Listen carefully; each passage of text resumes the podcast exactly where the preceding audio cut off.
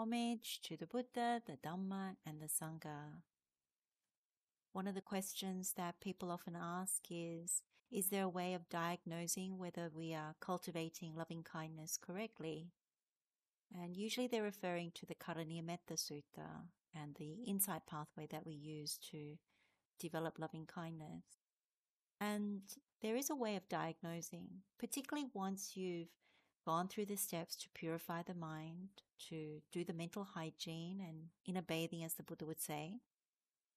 And what happens is that you will be radiating loving kindness. So it's emanating from you, having the 10 skilled states.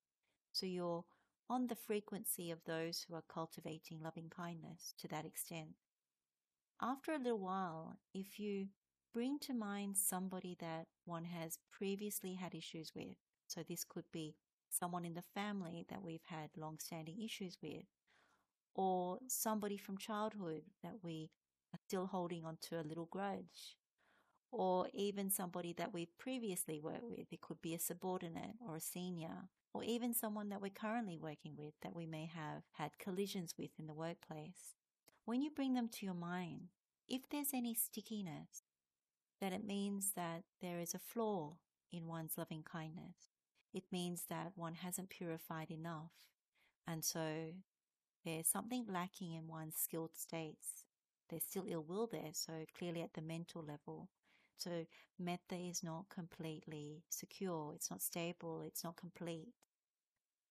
And so that stickiness comes up in the mind as in a ah, or anxiety or apprehension or some form of irritation, aversion.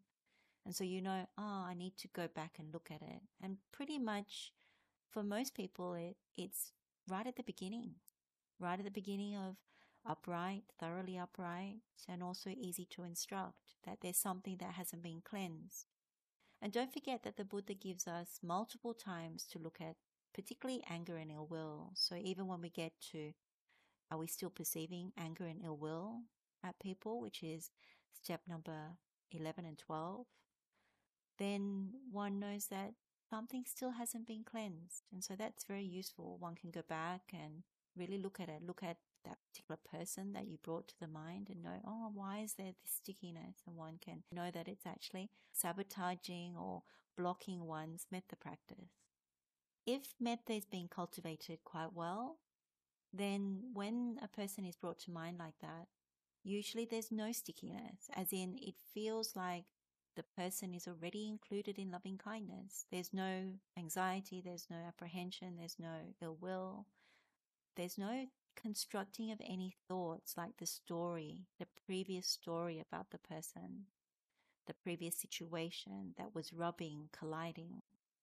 And so when you know that, one can see that the meditation is going well. And so you can bring multiple people into the mind to double check and each time you affirm that there's no stickiness, then you know, ah, oh, this, this is what this metta, this loving kindness meditation is really like.